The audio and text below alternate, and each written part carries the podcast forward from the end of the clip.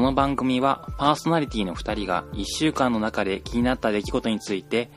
雑談して記録する定点観測ラジオです。どうも、翔です。どうも、ケーキ D です。はい。よろしくお願いしおます。願いします。今日は9月の19日です。21回目はい、かねそうですね。ようやく20回は台い入りましたけど、イェイ。早速、じゃあメール、お便りの紹介からいきましょうか。はい。じゃあ、ツイッター、ハッシュタグ、令和の定点観測でいただいてます。はーい。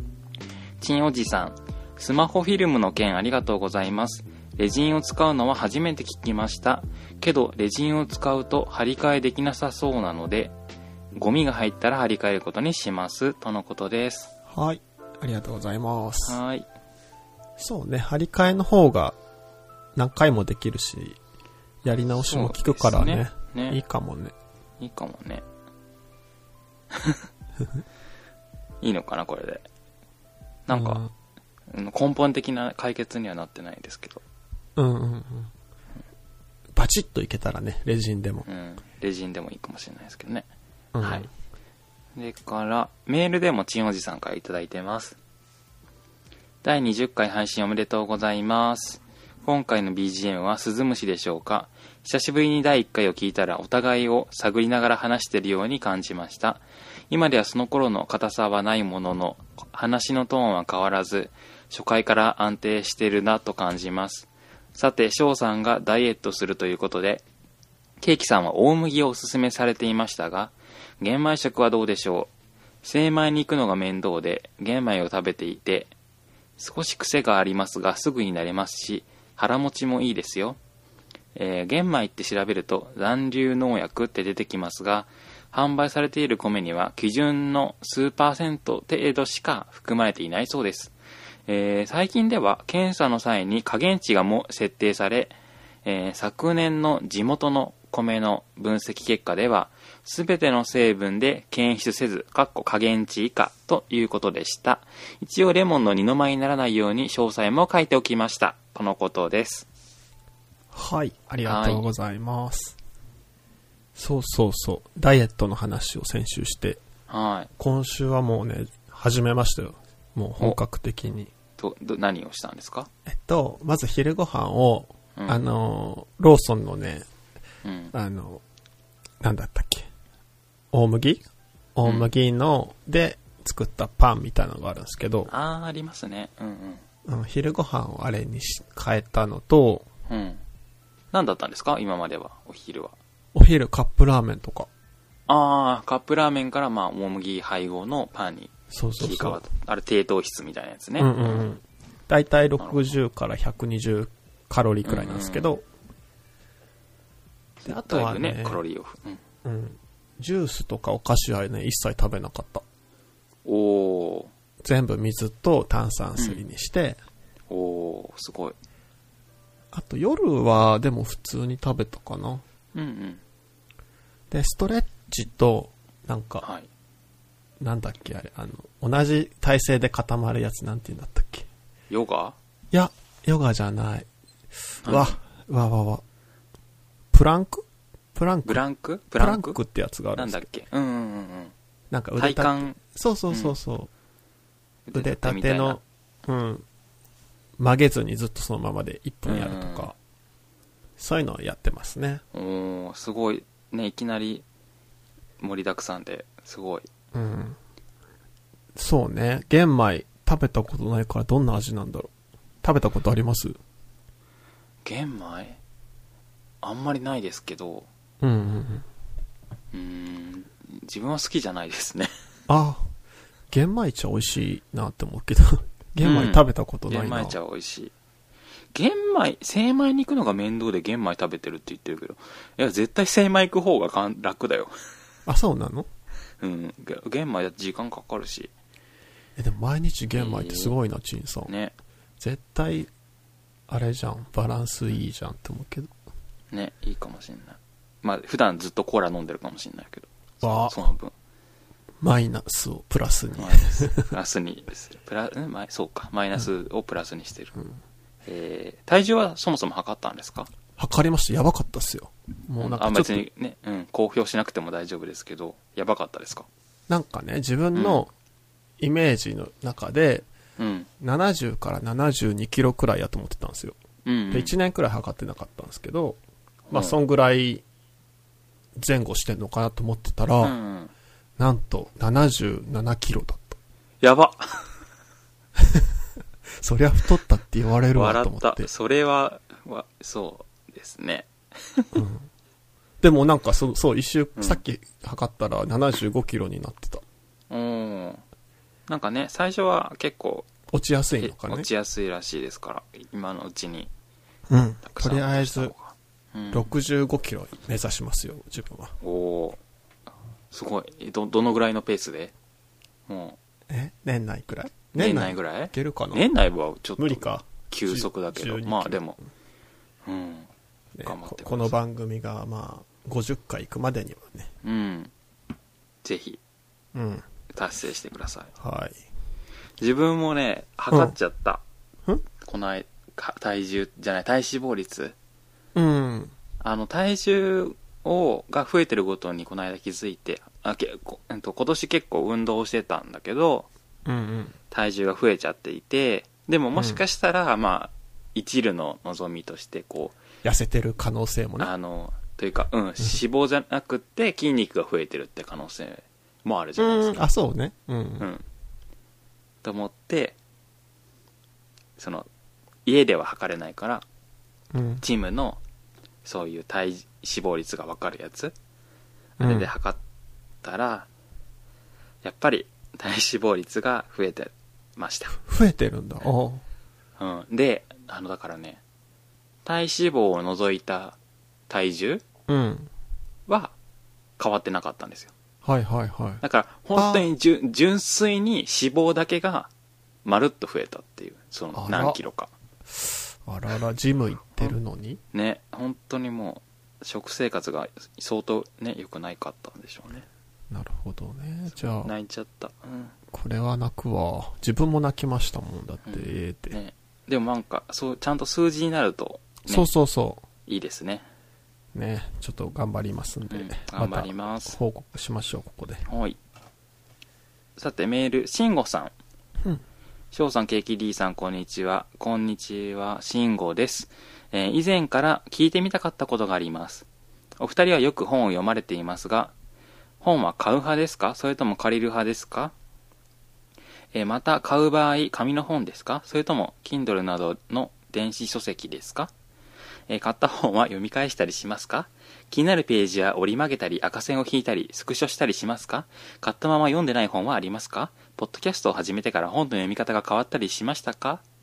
えーいろいろと質問してすみません。自粛期間中に部屋の整理をしていて、買ったまま読んでない本本や、えー読んだのに内容を覚えてない本、途中まで読んでそのまま放置している本などが出てきて、えー他の人がどんな風に読書しているのか少し気になったもので尋ねてみました。それではまた、ということでした。はい。ありがとうございまありす。がとうございます。うんうん。本に関するね、ね、質問が。本当に膨大な質問ですけども、本は買う派ですか借りる派ですか自分は買う派かなで、紙 Kindle? あの、電子書籍ですかああ、ここ今ちょっと答え出てないですね。でも、Kindle が最近多いかな。あれ、うんうんうんきあうんそうそうそう、Kindle ね。電子書籍ね。漫画は100%電子なんだけどな、もうんう。ううんうん。ん。自分も、そうです。なんかさ、ここで、次こういう本読みましょうとかって言った時に、自分まずアザ Amazon で探して、うん。で、電子書籍があったら、電子書籍で買おうかも。うん。でうんうんない時は本で借り買えるですぐ買えそうだったら買うけど、うんうんもう時間的にとか、まあ、例えば来週にっていう話だったらあちょっと北海道だし買ってたら間に合わないかなと思ったら図書館で借りたりしますねうん。うんうんうんもうなんかでも紙の本が読みやすいかななんとなく漫画はうん。あれかもき電子書籍の方が自分は読みやすい気がしてうんうんうん。なんて、なんていうのかな、あの、ほあー言葉が出てこないけど、その閉じてるところうんうんうん。が読みにくかったりしないですかその、ああ、そうですね。うん。その、見開きのドーンとしたコマとかの場合とか特に。あー、まあ、なんか一枚本の絵で見れるもんね。そ Kindle うそとうかそだうそと。うそう。そういう意味で結構、きあとまあ関数も結構かさあのかさばるというか、うんうんうんそういう意味でも、まあ、ほぼ完全に電子書籍派なんだけど、うんなんかやっぱりこう、なんだろう、普通の文章、ノンフィクションとか、まあ、フィ小説でもいいんだけど、うんうんうん。そういうのはなんとなく紙の本が読みやすい気がして、うん。なんかその、むずあれが、字の調節、字の大きさの調節が自分は難しいかも。うん。なんか、うん。本として、物として持っああ。置いとった方がいいんか、別に、なんか情報として見たら別に電子でいいじゃないですか。うんうん。本っていうものとして、なんかそ結構そこ悩んでるとこなんですよね、まだ。へーうんうんうん。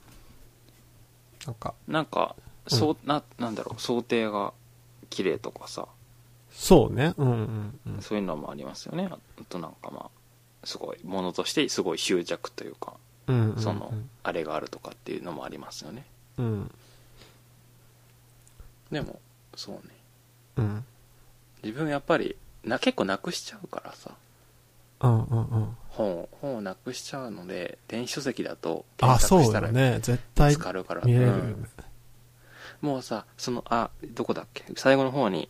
最後の方じゃないか。えっ、と、部屋の整理をしていたら買ったまま読んでない本とか、読んでない、読んだのに覚えてない本、途中まで読んでそのまま放置している本が出てきてって書いてあるけど、本当にまさにうん。この状態になってる部屋が、一部屋あって、うんうんうん。そうよね。部屋の片付け、そうそうそうそう。本って重いですもんね、結構。重いしね、あ引っ越すとなったら結構大変だし、うん。家の中で動かすのもね、重たいですしね。うん。あと、まあかす、本当に関数があると探すのも大変だし、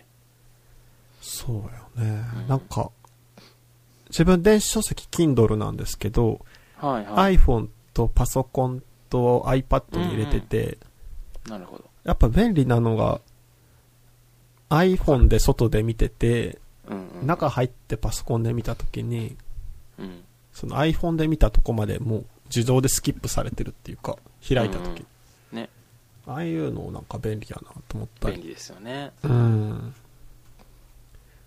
ね、あとは物理的なね、収納スペースっていうところうで。んううんんううんん。だから本当になんかその自分はね執着があるものだけは紙で買うっんたりするかも、うんそうね。ん買っあとは、うん、買っ、た本は読み返したりしますかうん読み返すものもありますよね、うんありますよねそりゃそっかなんていうのあのうーんそうだなノンフィクションとかはあんまり読み返さないかも、ね、種類ありますよねう。ん、小説はすごい時間経ってからもう一回あの一から読み直すってことはああ、はあるな自分はあるんですけどいはいはい。なんだろうノンフィクションこう特にこういうとこで紹介してるような本とかはうんうんうん一、回読むとなんていうのなんとなくどういうことが書いてあるかが少なくとも残るから、うんうんうん頭頭の中にだからえっ、と後でもう一回何何かの事情で確認したい時にそこだけ探して読むとかはするけどうんうん。そういうのをもうゼロから通読するっていうのはあまり自分はしないかなっていう感じです、うん。うちも、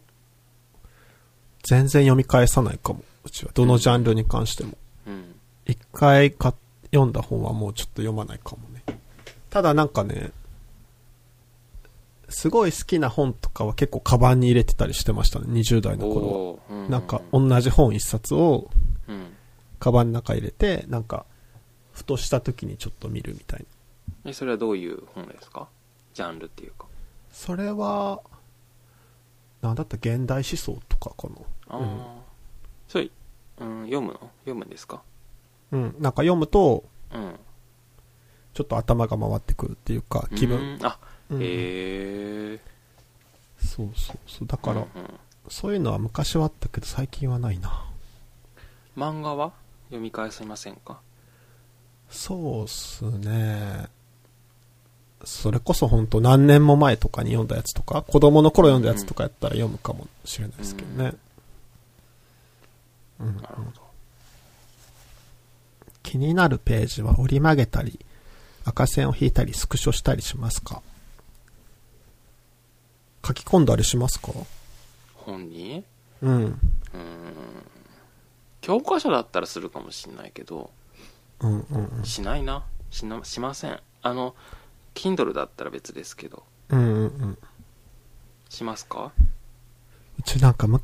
結構自分好きな本って人にあげたり貸したりしするんですけど、うんうん。昔めっちゃ線引いたやつを忘れたまま貸しちゃって、うん。めっちゃ線引いてたねって言われたのが恥ずかしくって、それ以来やってないの。あーでも線引くのってさ何のために引いてるんですかあの後で読み返すためかなと思ったらけど読み返さないんですもんねなんだろう。えっと、引っかかったところなんか、うんあ、その考えなかったみたいなところうんかな。そうあよそういう風に考えることできるんや、みたいな。うん読みながら引くことでより印象に残るみたいなことが、そうそうそうそうそう。なるあ、だからさっき言ってた、カバンに一冊入れてたやつって結構折ったりあ、線引いたりしてた。うん。ほど煽ったりもするへえうん。折るのすごいい。嫌なんだよなまあね、 物としてね。うん。そう,、まあいいやうん別にね買ったら自由ですからね、うんその人のあの何 Kindle はさなんかさいやそれは知ってる人にとっては当たり前のことを今から言いますけどうんなんか蛍光ペンみたいな指でピーってやると弾けるじゃないですか。うんうんうん。それが、そこ、その蛍光ペン引いたところだけがなんかまた一覧として読めたりするから、それがすごい便利だなと思うな。うんうんうん。あとなんかメモ書きもできたりするけど、あんまり使ってはないけうど、んうん。そうね。使うと便利かも。あとは、えっと、買ったまま読んでない本はありますかうん、家にあるほと本の多分半分以上は読んでないと思う。もうめっちゃ積んどうく。ん、積んでる。なるほど。積んでないけ、あ、積んで、 積んでるけど、うんうんうなんん、か目次とかそういうのをペラペラって見てなんかなんとなくどういう本かっていうのは知っててうんうんうんうん。そのあ何年後が後何年後かとかになんかそういえばああいう本があったなと思って探して読むっていうことがありますうんうんうん。なんかそれだけで意味がある気がしてる確かにね。いつうか、んなんかのタイミングでね、ねあるかもしれないもんね。そうそうそうちも何冊かぐらいですかねう。うん買ったらすぐ読むんですかじゃあ割とそうですね。3冊か何冊、4冊くらいを同時並行でやってて、うんうんだから途中で面白くなかったら結構やめちゃうんで、うんうんううんん、そう、そうね。ちょっと読んで、か読んでないっていうのは。あと自分雑誌をね、結構昔買ってたけど、うん雑誌は結構ひどかった。買って、家帰って袋に入れたまま置いて、全然見ないみたいなへーことがあって、なんか、それ以来雑誌買ってないんですけど、なんか、うん、雑誌は全然買わないな。もう読ん読まないから。うんなんなんで買ったんですかなんか雑誌って結構うんデザインがおしゃれな時とかあるじゃないですか。はいはいはいはいわかる写真が綺麗とか。うんうんだからなんか、かっこいいなとか可愛いなとか思って買っちゃうんだけど、うん肝心の中身読んでないっていうのが。ね袋からも出さないっていうのそうそうそうか飾りもしないんだよそうそうそう。んもったいないと思って。うん次が、ポッドキャストを始めてから本の読み方が変わったりしましたかしましたかうちは、あんまないかな。うち結構読んだ本を誰かに伝えるの好きだから、うん割と前々から、なんだろう、えー、なんか面白いとこを伝えるみたいな読み方してたから、うん、あんま変わってないかなうん。変わりましたかあでもさすがになんだろうちゃ真面真面目に読んでる気がしますね、うああ、うん、うん。ちゃんと読もうとはしてるかもあとはまあ収録のき期限っていうか期日までがあるからうんうん。それに向けて、なんだろう、ちょっと頑張って読むとかはあるから、うんうんう。ん、なんだろうぼ初めてから変わったかっていうよりは、まあ、このために読んでる本は、うん、ちょっと真面目に読んでまうすんね、うん。そといううかこもしとれないでですねえなんか一番最後の文に書いてくれてた、うん読んだのに内容を覚えてない本っうんてあると思うんですけど、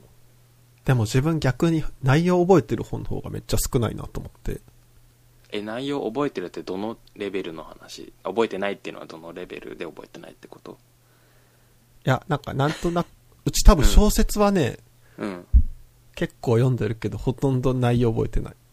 あ例えばもうほぼうん東野圭吾さんの作品とかやったら、はいはタイトル見て、いうんどんな内容か伝えてくださいって言われても多分無理だと思う。読んでるけど。ああなるほどうん、でもまあねそんなもんじゃない、そうそうそう。まあいいかなと思ってる。 うん、自分もなんか犯人全く分かんないくって全く同じように驚くこととかもあるしそれいいっすね。なんか、2回得してるみたいな。ね得でしょなんか逆に、うんなんでか知らんけどめっちゃ覚えてるみたいなのありません本読んでて。うちそれの方が結構貴重なんかなと思ってて。いえー、ど覚えてめっちゃ覚えてるっていうのはや、なんか、うん例えば、あの、三国志の小説好きなんですけど、はいなんか誰が言ったかは覚えてないんだけど、こう、人を騙そうとするんだったら、誰かを騙そうとしてる人が一番騙されやすいっていうフレーズとかう、んうんうんうんなるほどそういうだからキーワードとかそうそうそうそうそう、ねポイントポイントで、ああそういうことはあるかも、うん、ね、なんかその、なんでそこだけ残ってるんやろみたいな、うんうんうんありますよね。ね、なんかでも必ずしもそこが重要かっていうとそうそうそうそうじゃない時もあるっていうねなんかうんうん謎に覚えてるってこともありますよねねあ、ここに引っかかるんやみたいな、うんうんああるあるありますよ ね。えー、面白うん面白いですねなんか他の人も教えてほしいななんねか、ちょっと、うん印象に残ってるねフレーズがある本とか、とかでもいいしなんかうん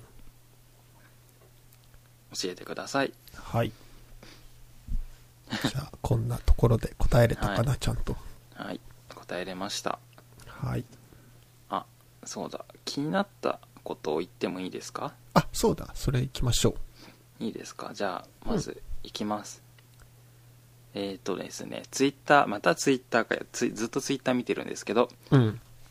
東徹さんっていう参議院議員の方ほうほうほうえっ、と維新の方ですねうんのツイツイートです読み上げますがえっ、と「国会は職員を増やしてばかりだ令和3年度の予算要求に参議院事務局は定員を 2, 2名増やそうとする」また、えー国会図書館は定員を昨年1名増員で今回も4名増員とはどどいどいうことだあの原文のまま読みますと「どいうことだ」って書いてありますけどうん で、うんと、なんで維新以外はみんな賛成なんだ全く国民の税金を使っている意識がなさすぎる民間はどこもコロコロナで疲弊している時にだっていう投稿がございました。はいで、あのーまあね、維新って言ったらこう、なんて言うんですかその、なんて言うんだっけ名前は、あの、言い方忘れちゃったけど、こう、うんね、こ公的なサービスとか公務員とかそういうのをどんどん縮減していこうってういうんうんそうねねそういう感じはしますよねお決まりのあれだったんですけどもでえーっとこれに対してすごいたくさん批判っていうか、まあ、批判ですね反論というかのコメントがたくさんついててちょっと心強かったんだけどうんそのまあなんか図書館ってすごいバカにされがちでなんだろうバカにされるって言ったらあれなんだけどさなんだろう働いてる方公共図書館で働いてる方もうんなんか場合によっては非正規雇用の方の方が多かったりとか、あと正規の正規職員の人はそのなちゃんと資格を持ってない方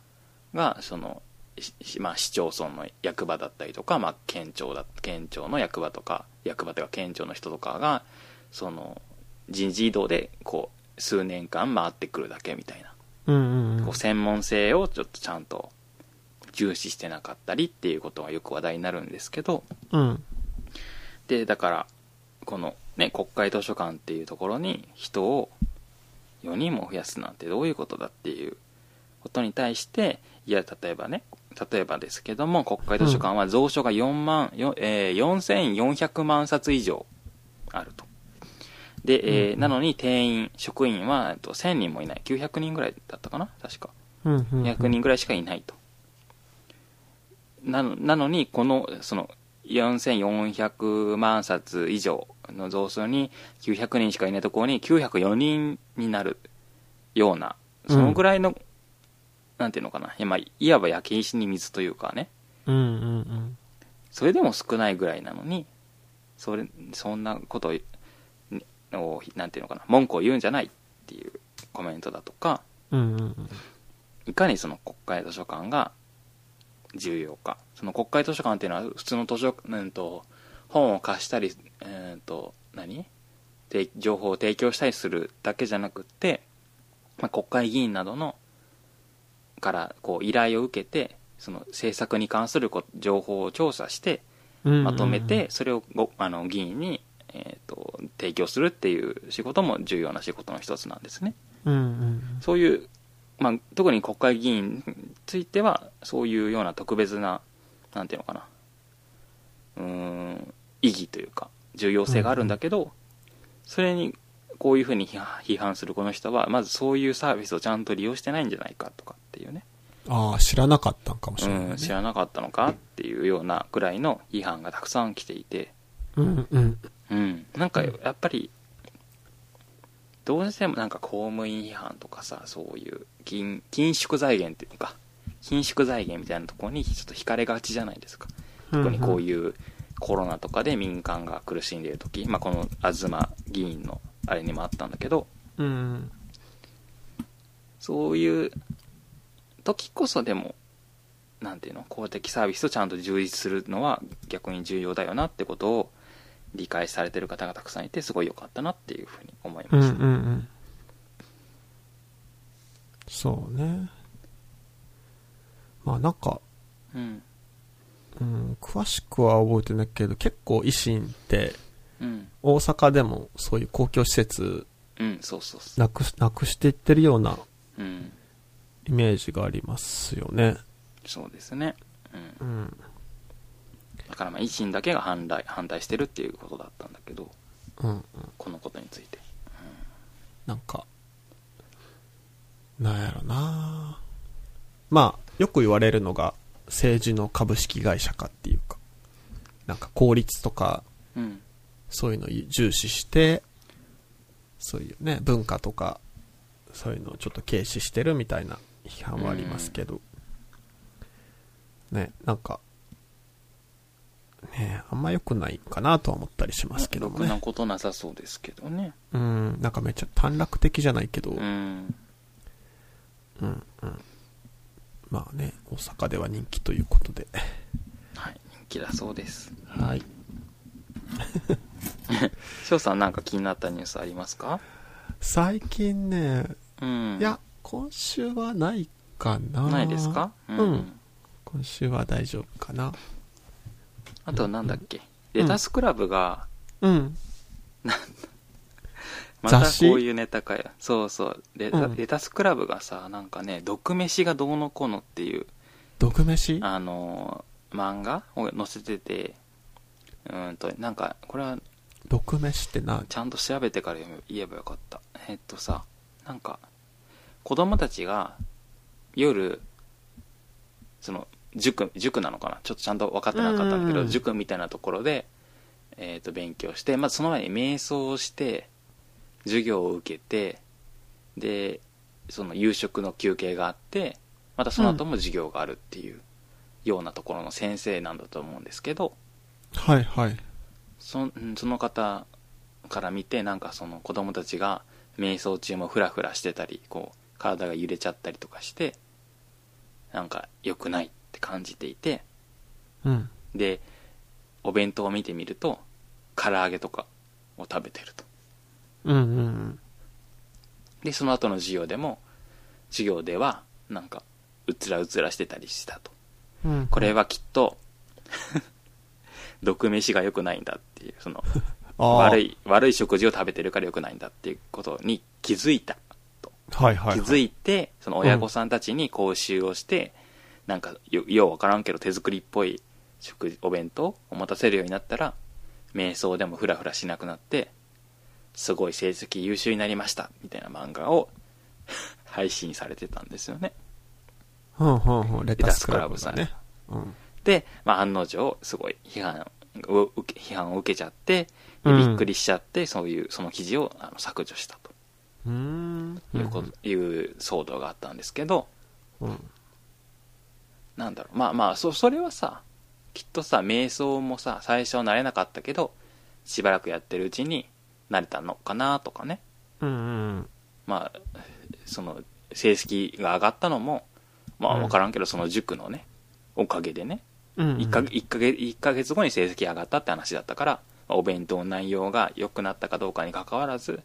普通にその塾の成果として、成績が上がったんじゃないかなと思ったから、まあそれはまあ正直どうでもいいなと思ったんだけど、うんうん。ちょうど、あの、オレンジページっていう雑誌があるの分かりますか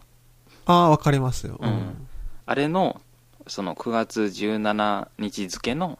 うん。その、9月号なんかななんて言ったらいいのか分かんないけど、9月号でいいのか。うん。あれの、あの、一表紙に載ってるうん。文言が、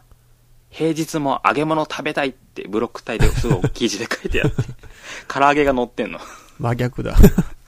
全然だからあの時期時期的にっていうかあれ的には全然その意識してもちろんこのこういうタイトルをつけたわけじゃないんだけどああ、たまたまね。たまたまねカウンターみたいなそ感うじ。カウンターをオレンジページさんがちょうどいいタイミングで仕掛けてきたのがちょっと今日面白かったなっていう思ったニュースでございましたあるある。まあね、唐揚げね、美味しいからね。ね唐揚げ美味しいから皆さん食べましょかケーキさんの中で1位の唐揚げってありますなんか。う何1位の唐揚げだえあのえ過去1位1の位。唐揚げなんやろえでもこれ言ったら うん。あれかな一番最初に食べたうんうん。ローソンの瀬戸内レモン味の唐揚げ瀬戸内、あったんですね、昔。いや今もあるん今もあだけるど。あ、今もあるの。今はねもうその感動はなくなってしまったんだけど最初普通さ感動レモンってさうん。まあ唐揚げにかけるとしても外からかけるじゃないですか当たり前やけうんうど、んせその唐揚げくんそのね唐揚げくんはその中に多分レモンの何エキスっていうかうん。うんうんフレーバー、うん。が入ってて噛んだらそのレモンの汁っぽい味が出てくるっていうのにすごい感動して、あれはあの瞬間すごい一番美味しかったかも唐揚げ市場、えー今も売ってるんですね。今も売ってますようわ、でもダイエット中だ、自分う。ん絶対良くない唐揚げは、あ、でも唐揚げって鶏肉だからヘルシーやから、でもダイエ揚ットげ、物だよああ。くそ。自分はあれですよ。あのね、はい京都にいた時にね、うんあの、昔あった新風館っていう商業施設があるんですけど、はいその裏店のね、細い路地に、うん外っていう定食屋さんがあって、地下に降りていくとこなんですけど、うんそこの唐揚げ定食の唐揚げが、今んとこ1位ですね。えどういう唐揚げなんですかいや、至って普通なんですけど、んなんかが違うんですよね。もも肉でしょきっとうーん。あ、すちょっとねか、京都行く人はね、うんぜひ行ってほしいレベルで美味しい。ころ衣はこれも結構カ熱いリカリ系、カリカリカリ系薄い厚い薄いですね。おえ美味しいですよ。ーえーうん。それどはん、なんやろうんそれがジューシー系ですかジューシーですね。ほんと肉汁が出てくるようんじゃあやっぱももやなうな。でもさ結構胸肉のうん。うん。から衣が薄いうん。カラカラ系の唐揚げが好きじゃないかもあー。わかるはははわかります、わかります。いもういかにもパサパサのうーん、パサパサ胸ね。胸肉使うんやったらせめて衣厚くしたらとかって思うけどうんうん。うんそうね。あとね、ホットモットの塩辛弁当の唐揚げもね、美味しい美味しい。結構迫ってましたね、あれうは。ん。あれ美味しいですよね。美味しいですね。うん好き好き。あの下のパスタ、あ、今ないのかなあるか、今あるかないかわかんないけどさ、下にパスタなかったですかスパゲッティ。ああー、あったかもね。うんうんうん。れ食べる人ですかうわー結構悩む人ですね。その時によっては食べないかも。。そううんなんやああ、そうなんや。自分あれがすごい好きだった。なんか油を吸吸うために置いてるんでしそうそうそうょ、そあうれ多吸い分。てるために置いてあるちょっとブヨブヨのあの美味しくないパスタがすごい好きだったんであでも今あるのかーねな、ねちょっ、と体には良くないかもねうわーちょっと、早く65キロになって、唐揚げ食べれるようになろなりましょう。はい。うはいではえー、とですねご感想とかなんていうのあれあうあん。か読み上げましたもんね感想とかあのなんか募集してるやつがいろいろあるので、ハッシュタグとかメールとか DM で送ってくださいはい。お願いします。さて。今日はまた本の話なんですが、はいえー、ケーキさんが、まあちょっとこの本読んでみようっていうやつで、はい、岩波ジュニア新書をちょっと読みたいなと思ったんですねその読みやすいかなと思ってうん。岩波ジュニア新書読んだことありましたかいや、初めてでしたね。どうでしたか岩波ジュニア新書初めて読んでうーん。あんまり結構微妙な感じだった。あ本当あこの本の内容がってことかな、あ、そう、これ、うん初めてだから、これまだ一冊しか読んでないから。あそっかそっかうん。シリーズ全体はわかんない。結構岩波ってことで信用はしてる。うんなんかやっぱジュニア新書だからなんていうの一応中学生中学生だからな中高生以上を対象にしてるから、そういうあの年代からでもちゃんと読めると思いますうん。でも自分は多分最初に読んだのは大学生の頃で大学生の頃に結構たくさん読みました、あ、そうなんだ。うん、でそうそう。今うん日そうそうそうそう今日は、えー、と質問する問い返す、えー、と副題が主体的に学ぶということっていうタイトルの本を選びましたはい。えー、と著者は名古屋隆彦さんって方で、えー、とまたこの共同通信の記者の方ですねうん。うん。で教育担当なのでこの本の内容も基本的に教育関係のうん。うん。お。話がずっと続いてたんですけども、うん。うん、どうでしたか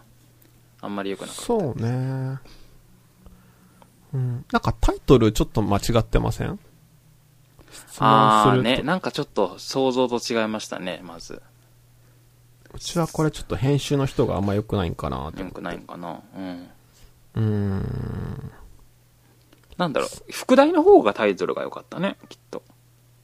ああ、そうかもね。いや主、体的に違う、うん、いや、この本でなんかどういうタイトルやったらこの内容にマッチするんやろうって思ったんですけど、うんなんかなちょっとしっくりこなかったんですよね、うん全体を通して。ケーキさん的にどうでしたかおすすめ度というか、おすすめの感想度という感想っていう か。うーんあれあれそあうれ、ねまあ想像とちょっと違ったかな想像とは違ったかな、うん。でもいいんじゃないですかなんかうんそうなんて教育に関するうーんなんていうのオムニバス的ないろんなそうそうそうそう。エピソードがね載っていてうんううんーんそうね いいんじゃないですかいいと思いますようんね。なんか、うんそうね。いや、そ言っ、うて話すのがね、難しいやいいよ言って言ってください、うい。ん、結構、章ごとに話バラバラじゃなかったですか、うん、なそんうか本当にオムニバスって感じの、うん、うん。だから、一冊の本としてなんか、紹介しにくいなとは思ったんだけど、うまあでも、まあこの著者の方は共同通信の記者の方で、うんね、そっから、まあなんていうのかな。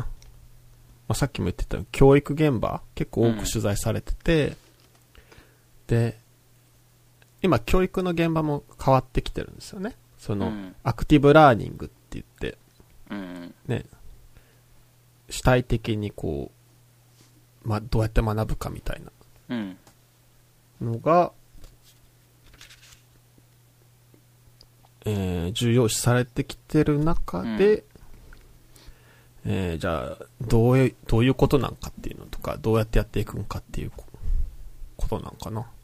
なんか事例紹介かなと思ったんだけうど、ん、事例がいっぱい。うんうんうん。だからね、事例がいっぱい載ってて、だから本当に、アクティブラーニング、うーうーん、まあ、まあ、そういう関係のことが載ってるって意味では、まあ、まさに本当に主体的に学ぶことをいろんな事例でし説明しているのかなっていうふうに思いました。ね、アクティブにね、ラーニングするってことですから。ねえ、うーん。なんだろうな。はうい。ちがね、ちょっと違和感あったのがう、ん。なんだろう。例えば、えー、第一章はがい、記者の仕事がなくなるっていううんタイト。ルの章で、まあ、AI の話が出てくるんですよね。はいはいはい。で、まあ、海外の、どこだったか、ニューヨークタイムズとかだったかな。まあ、海外の新聞とかメディアの現場では、うんもうすでに AI がうんうん記事を執筆し始めていると。はい。で、まあ、ただ、それは、なんていうか、その AI ができるデータとか、うんうん。その分析のところであって、なんか人がちゃんとしないといけないとこは、やっぱり人がしてて、うんうん。その住み分けができてるから、めっちゃ AI、AI 来て、き記事書いて記者が困るとかじゃなくて、うんうんめっちゃ役割分担ができていいみたいな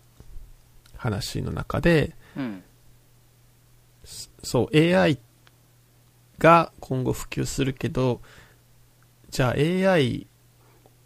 にどういう倫理観を持たせるかっていうのが、やっぱ人間が考えていけんところっていう話で、自動運転車のトロッコ問題みたいな話がうんうん。出てくるんですよね。はい。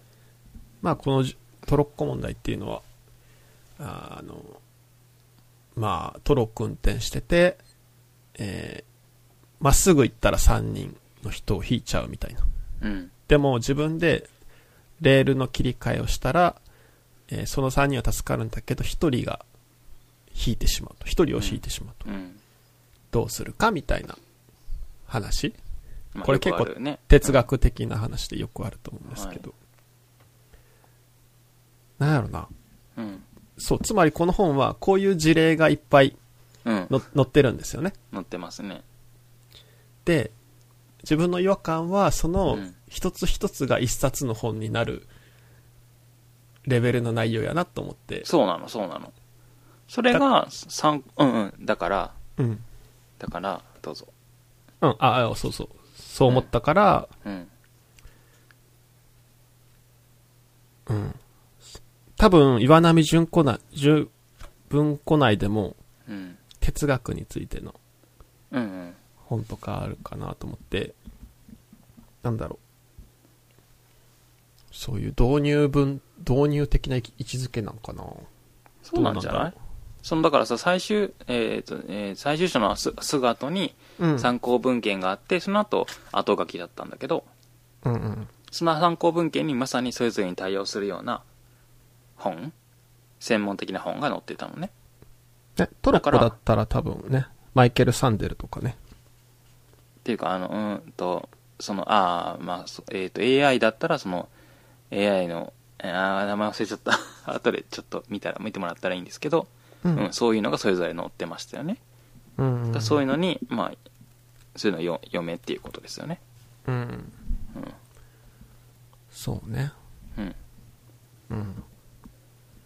だから、うん。なんだろう。ケーキさん的になんかありますじゃあ自分はなんかえこれ、うんうんこのタイトルだったらどういう本だったらどういう本を想像してたんやろと思って自分逆に自分はまさに、えーなんだっけ質問するうんなんか質問のすする意義とか質問うんのうん仕方とか、そう 本当にそういうことが書いてあるかと思ったああそうねうん。ひしまあ、そういう、えーと人に聞く、それこそアクティブラーニング、その教室の中で、先生が教えるんじゃなくって生徒同士で教え合うって時に、まあ、聞くスキルが身につくとかねうんうんそういうことは書いてあったけどなんかそ聞くことき、えー質問する問い返すっていうことに関する本だと思っちゃった、うんうんうんそうよねまあ How to じゃないけど、うん、そのまあねなんだろうなうん、まあ、質問する問い返すそうねだから本当に主体的に学ぶことに関するそのど導入の本ですよね本当にうんなんだけどなんかそのさ小第1章とそれ以降は全然なんか対応してないかなとは思ってなんだろう一冊、うん、ちょっとまあ不思議だなと思いましたねうんあとちょっとね例例題がうん悪いなって思ったのが一番最初の紹介した例題が、うんどっかの企業の採用、え、じゃあリクルーターだったかな採用担当者みたいな。その人が、その、求職者に対して質問して、うん、うんその人の人格を見極めるみたいああはいはいはい、はい、な話があったんですけど、もうそれはちょっと学生に言わんでって感じだったね。なんか、嫌じゃないですか、なんか、そんな、品定めするのにその質問が重要みたいなうん、え話。ななんだっけえー、っとああよく言うのよく学生が答えるのがなんかサークルで代表しましたとか留学して何々を学びましたみたいなことをよく答えるけど代表になろうと思ったのはなぜですかあるいはまとめ上げたとはどういうことですかえー、とああそういうふうにだからどんどん聞いてくるってことねうーん。えこれはまあそうじゃないと思ったけどあ、本当だってサークルそのサークルのね代表を務めましたって言われても言言われても「はいそうですかそうやすごいですね」じゃあ面接になんないもんねもうちょっとそれについて興味を持って聞くのは普通かなと思ったけどああ、そっかそっか。うんあれかなな、なんか岩波、ジュニアうん新書だからさ。はいなんだろうな。まあ、言ったら若い人向けうんうんやし、なんだろうな。なんて言ったらいいんかな。うんいや、質問するって結構重要だと思うんですよね。はいはい重要ですてか、まあ、コミュニケーションにおいて、まあ、伝えるのも重要だけど、聞く方も結構重要じゃないですか。うん質問する側がねうん、聞く。てか、聞く相手が、相手が何を言いたいんかとか、ああはいはいこう、ヒアリングの能力って、コミュニケーションにおいて結構重要うんだと思うんですよね。はいなんか、どうやって伝えるかっていうのも、まうあん重要なんかもしれんけど、自分は割とうんそ、どっちかって聞く力の方がうん重要やなと思はっていて、なんかそれってでも、なんだろうな。えーっと、な割とい、人として結構重要な気がしてるんですよね。なんて言うんだろきう。聞くことがねうんそうそうそう。重要ですうんそう、なんか、生きていく上で、人と接していく上で、うんまあ、いろんな人がいるから、世の中には。うんそう生きていく上で重要なスキルメントなんだけど、はいだからその質問するとか問い返すってのは、うんなんか、その言ったら生きていくためのスキルの一つを子供に教えるみたいな内容かと思って読んだんだけど、うんその一番最初の例が、うんえっと、リクルーターっていう、なんか、就活の、その、仕事、というかなんていうかな、相手を見定めるっていうかさ、その、うん取捨選択するためのさ、スキルの一つみたいな感じで紹介してたから、うんは、なんか、その、い狭いなとは思ったんかなちょっと、自分の中で違和感を分析したところ。うーん。うんうんうん。なんかもっと、うん。もっと広い話やんと思って。そんなうん。面接のスキルメントとかじゃなくて、人として誰かと関わっていくために、こう、聞く力って重要なんやけど、うん。うん。なんかそういうとこを伝えるべきなんじゃないかなとは思った。うんうん。うん。どういう例だったらよかったですかね。うーん。ね、どういうな例んかだったらいいんだろうな。何子供。うーん、なんだろうね。なんだろなるほどね。う。うーん。そっか。そういうふうには思わなかったけど、うん。まあね、しゅ、し、そうだね。子供、子供っていうか、まあ子供にとって、この、 面接官の立ち、面接官の立場で聞く、質問するスキルが重要だって話をするのが分かりやすいかって言われたら、そうだよね。うーん。なんか、それを言っち、まあ、いいか、それはいいや。うんそうね。うん。なんだろうな。うん。そうね。質問。まあでも逆に、うん。あれなんじゃないえーっと、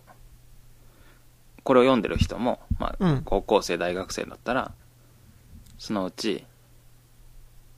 面就活受けるから、就活をする方が多いから、うんうんうんうん。すごい、卑近な事例としては分かりやすいのかもしれないね。ああ、そうね。だって、うんうんうんこういうとこ、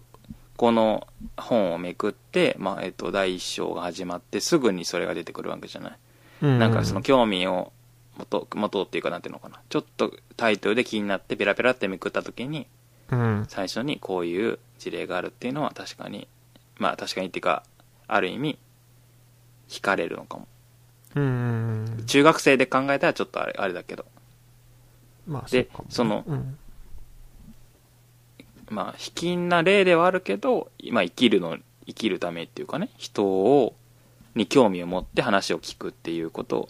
自体もまあ重要だから、うんうんううんん、そういう意味であまりそうそういうことを考えずに書いちゃったのかもね、うんうん、うん、もうちょっとじゃあどういうのが良かったかな、うん、うん、ね、まあでも全体的にあれだよな子供例えばそのアクティブラーニングのあのし学校の中の事例とかを見てもまあ中学生向けではないな中学生は読めあー読めると思うけどね教育を受けさせるどっちかというと受けさせる側うんうんうんうん、とかねその大人的な立場で考えた時の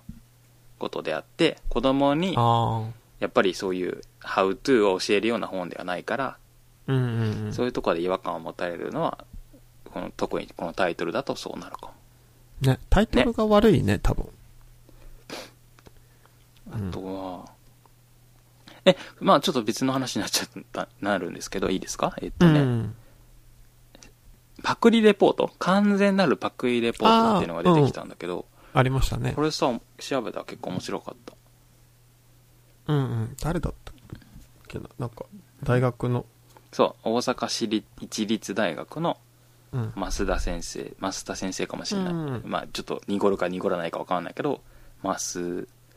田でいいか増田先生だと思われる方が、うん、とこの先生自体はなんか音楽ポピュラーミュージックがた、うんあの専門らしいんですけど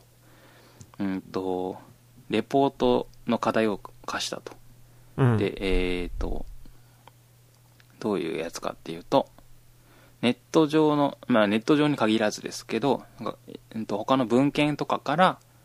出典を引用して、あ、出典して、えっ、と、べんいろんな文献を出典として、引用して、レポートを作るっていう、うん、っていうのが課題うん、なんだけど、引用した文を一字一句自分では変えちゃダメだっていうこと。うん、うんうんなんかある本に書いてある文をこう取ってきて、で、他の文章、他の本に書いてあるとか、他のネットに書いてある記事とかの文を引っ張ってきて、切り取って、うん。うん。だからそんなにコラージュみたいな。うんうん。本コラ当に、そう、うん、コラコラージュで論文を作るっていうそうそうそう。課題でね。課題なんですよね。しかも、うんと、10箇所以上、10個以上の文献から取ってこなきゃいけないから、うん結構そのなんかねじ曲げてその、うん本当にその分、えー、と元々の出典で書いてあることとは違うような切り取り方もしないとうまく文章は作れない、うまく文章ができてないとあの単位はもらえないから、うん。うん頑張って切り取ってき張り切り張りしてなんとかちゃんとした日本語の文章になってるようなレポートを作んなきゃいけないっていう授業うんうんうん。めっちゃ難しそうね。まあこれはあれですよね、その、大学生が書く論文が、いろんなコピペで作られてるのが問題になっているっていううん現状の中でこういう、あえて、じゃあコラージュだけで作ったっていううん課題ですよね。うんうんで、それをしようとすると、めちゃくちゃ精読しないといけなかったりとか。そうそうそうそうあのふ普段のコピペのレポート作りの時には全然ちゃんと読まずに適当に貼り付けちゃって、なんか全然関係ない変なこともレポートにうっかり乗っかっちゃったりするんだけどうん。ちゃんと日本語の文章になるようにくっつけるためにはむしろ普通のレポートを書く、えー、とコピーレポートを書くよりも明らかにそうだしなんならうんもしかしたら普通のちゃんとしたレポートを書くよりも大変なぐらい読まなきゃいけないってことなんですよね。うんうんうん。ね。そこが面白かったとこですかでえっ、と、うんなんかね面白かったのはねそのこれについて調べたらこの先生がなんていうのインタビューかインタビューを受けててうんうん京都大学かなどこだっけ京都大学かどっかの学生さんがうん。うん。自分のオリジナルな文章自分の書きたいこと書きたいことを100%まず書いてうん。で辞書とか辞典とかから一文字単位で引用してつくレポートを書いたってうんうんうん。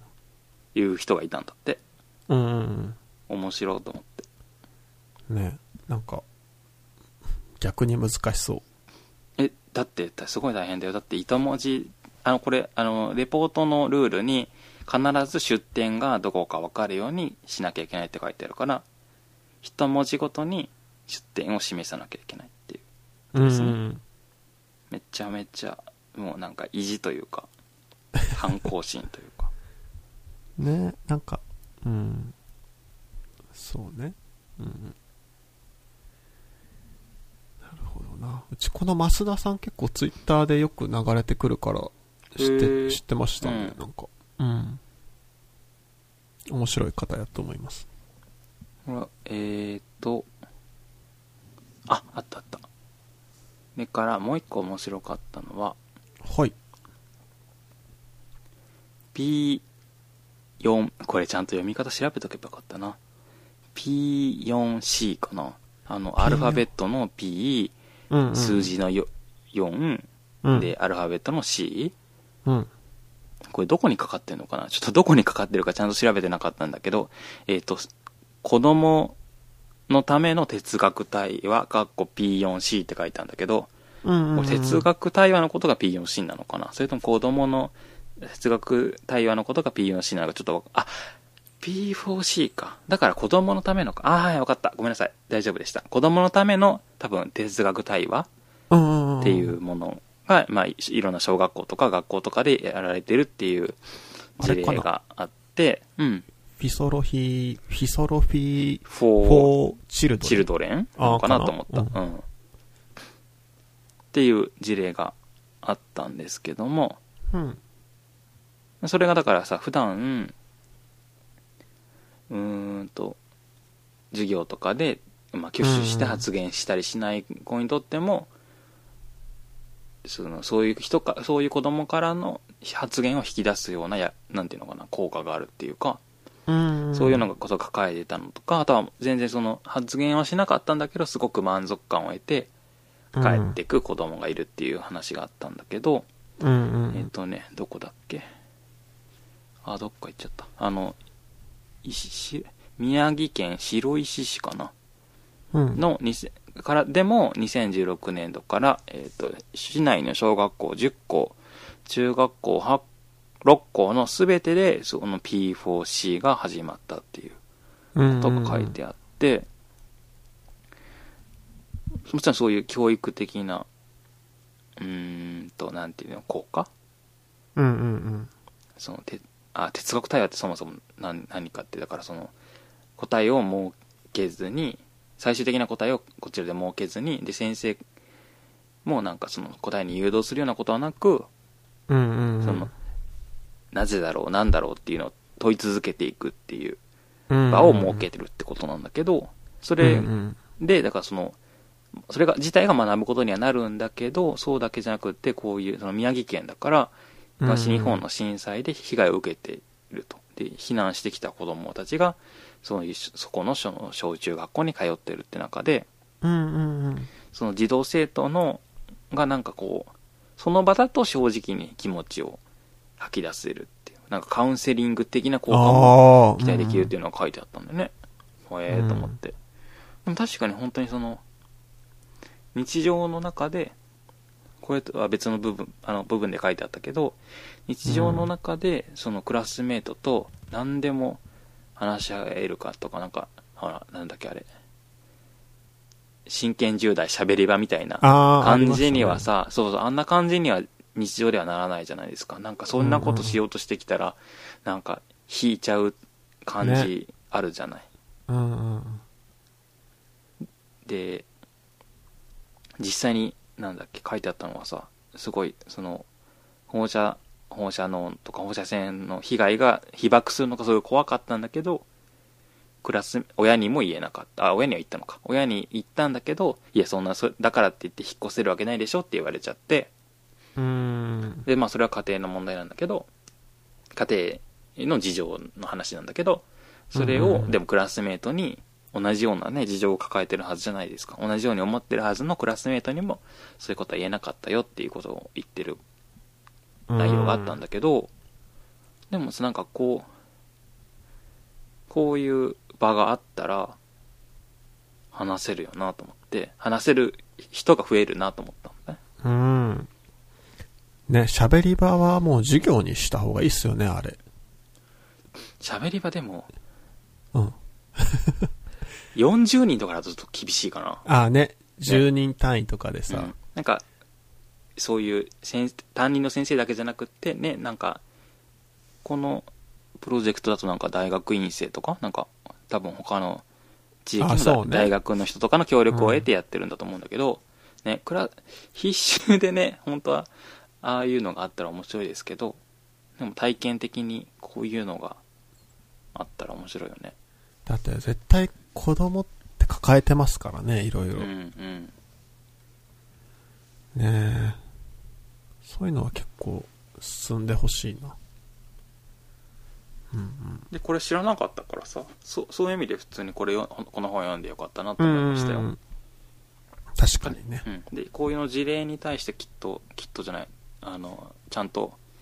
最後の方にその文献があって例例えば、、えーちょっとさ目が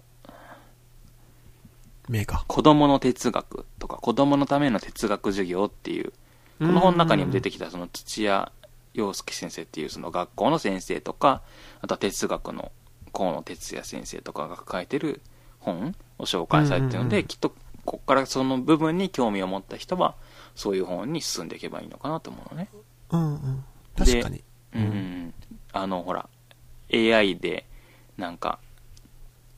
読解力がないみたいな話があったっけあったかなかったかちょっと忘れちゃったけど、うんうん最初の序章でそういう、うんえ AI で仕事を奪われるとかっていうことに関心がある方にはそのよく有名な新井紀子さんっていう人がうん書いてる「ロボットがロボットは東大に入れるかっていう文献があって、うんうんううんん。それをよに進んでいくとかね、まあ、それがちょっといいかどうかはちょっと私は分かりませんけどこの新井紀子さんの本がねいいかどうか分かんないけどうんうん。そういうこの人が参考にした本に進んでいくっていうのはすごいいいかなと思いますねだからうんうんうん。うんそうね。少なからずその主体的に学ぶっていうことに関心を持ってこの本をペラペラってめくった時に、まあ、1個でも2個でも関心を持てるものがあったら、うんう。ん、それのをまあエピソードとしてねうん。うん。ああったあったマイケル・サンシャンデルの「これから正義の話をしよう」も載ってましたけど、ね。有名なやつだ。うん、っうん。ていう意味では有用かなと思いましたうん。なんかでもバグがあるなこれ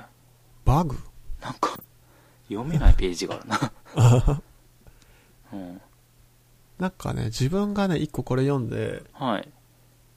まあ、気になったとこっていうか、あのね、フランスの国家試験ああはいはいの話が書いてあってあっ、たあったバカロレアっていううん統一国家試験があるらしいんですけど、でフランスっての国家試験哲学っていううんうんあの科目科目があって問題が一つしか書いてなくって、うん4時間かけてこれに、まあ、レポートみたいな形でうん答えていくみたいなあるんですけどなんかうち哲学って結構じ授業にあってもいいよなってずっと思ってたんですよね、うんうんうん金常々はいなんか哲学って答えないけど一応答えを探しに行くことじゃないですか、はいでもなんかその考えるってすごいまあそそれこそアクティブラーニングっていうかさうんなんか重要なことだと思うんですねそれぞれの答えがあるみたいなうんなんかそれを、ね、小学校くらいからあってもいいかなって思ったんだけど、うんまあね、冒頭でもあったみたいにさ、日本って、こうさ、図書館なんていらんでしょみたいなさ、うんえー公的な文化施設をさ、こうう、ん削減しようとしてる党が人気の国だからさ、もう哲学なんてさ、無駄中の無駄やろうなと思って、そういう人たちからしたうら、んね、ちょっとその辺で私はね、結構絶望感をね、 覚えましたけどね。えでも維新って人気なのそんなにた人気なんちゃいます大して議席ないんじゃないのあるの大あま阪あでは大圧阪で倒は的でねしあそういょ。うことかうんうんうん。ねうん。なんか、まあ、う自民党なんっぽいなと思ってて、うんうん。うんミニ自民党みたいな感じで見てるんですけどね、自分は維新。でだかもら、ううんん。哲学の話は面白いから読もう本をね。河野哲也さんのね本をねまさに買って読んでないのがあるからこう見ましょ河う野哲也さんうん、河野哲也さんはこの本に出てきたんだけどその哲学あの P4C をやってる先生今度先生はまさにその学校にそういうんううんうん。哲学教育をややるべきだっていうふうに考えてる人、ね。じゃあ、そうね。うん、読次、みましょなうんか、うん、特にこの先決まってないから、うんうん、なんでもいいですよ。なんか次どうしますんつ次にそれしますあ、来週うんいいんじゃない次あそれあでもあれか1週間しかないけどどうしましょうねね。なんかなんか挟みますか挟ん、いや、じゃあ一週間あったら読める。読めますけじゃあそうしよっか、じゃあ次はてなんかええどどれ子供の哲学ってやつほんとねなんだっけ道徳道徳教育を問い直すみたいな本がありましたうちにあじゃあそれにしましょうか。いいじゃないですか、道徳教育う。んまさにちょっと関心を持ったからうん。読みましょはい。なんか他にありますかこれを話したいみたいな。うじ次回以降今日、うんあ、い次や、回以今日降。今日、次回以降。次回以降。次回、今ね、読みたい本たくさんあるからね、それを読みたい。なんか、岩波ジュニア文庫、うんあ、新書って、新書。うん。何百冊ってあるじゃないですあか。る。うちもうこん、こっから選ぶみたいな感じでもいいんかなとう思ってます。ん。いいと思いますよ。なんか、それでさ、もうう、んネタ尽きないですよね、多分。うん。多分、あの、新たに出版もされてるからね。うん。ね。で、ちょっと番組名も、岩波ジュニア新書ラジオ。 うん。 うん。商標だからダメですね。あ、それはダメなんですね。はい。ダメなのでやめます。じゃはあ、い岩じゅ、岩順。今岩順ラジオ。岩順ラジオで。あ、岩順にラジオ。。はい。じゃあそれにしましょう。次回からそうなってます。はい。ということですすけど。ははいい。そんな感じで。あの、ね、最近お便りが、 お便りっていうか、感想がちょっと、あれなんだけど、あれかな、あんまりあれ面白くないかなあどう面白くないんだったら言ってください、皆さーなんだろうな。多う分、んでもね、ん。うん。ちょっと見るけど、なんかねちょっと見ますねハッシュタグ、多分今回初めてチンおじさんしかなかったと思あ、そうなんだ。う。うん。ちょっと不安になっちゃったけど、なんかこういうのがね、いいとかっていうのがあったら言ってほしいし。ね。でもなんか最初って、始めた頃って大体うん。 40回再生くらいだったんですけど、はい。最近はだいたい80回再生くらいなってるから再生数は伸びてるんだよね、えー、80人なんだろ聞ういてるけど、うん。 80人かわかんあそっ新かおじさんが再生数40回聞いてるかもしれね、そうないかし、そうか確かにまあねあれかなちょっと堅苦しいから感じだから片口うんなんだろう出しにくかったり出しにくかったかなうんちょっとじゃあエピソードトークを強化するか、そうね最初のね最初うのん、ちょっともうちょっとじゃあ頑張りますねはいうんうんうんまあね全然いやでも逆に言うと自分も、うん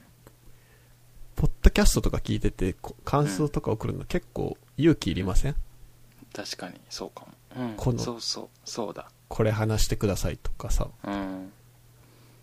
らそれを一回ちょっとね、取っ払ってもらって、ね取っ払ってください、ね。だってあれだよメルカリのさ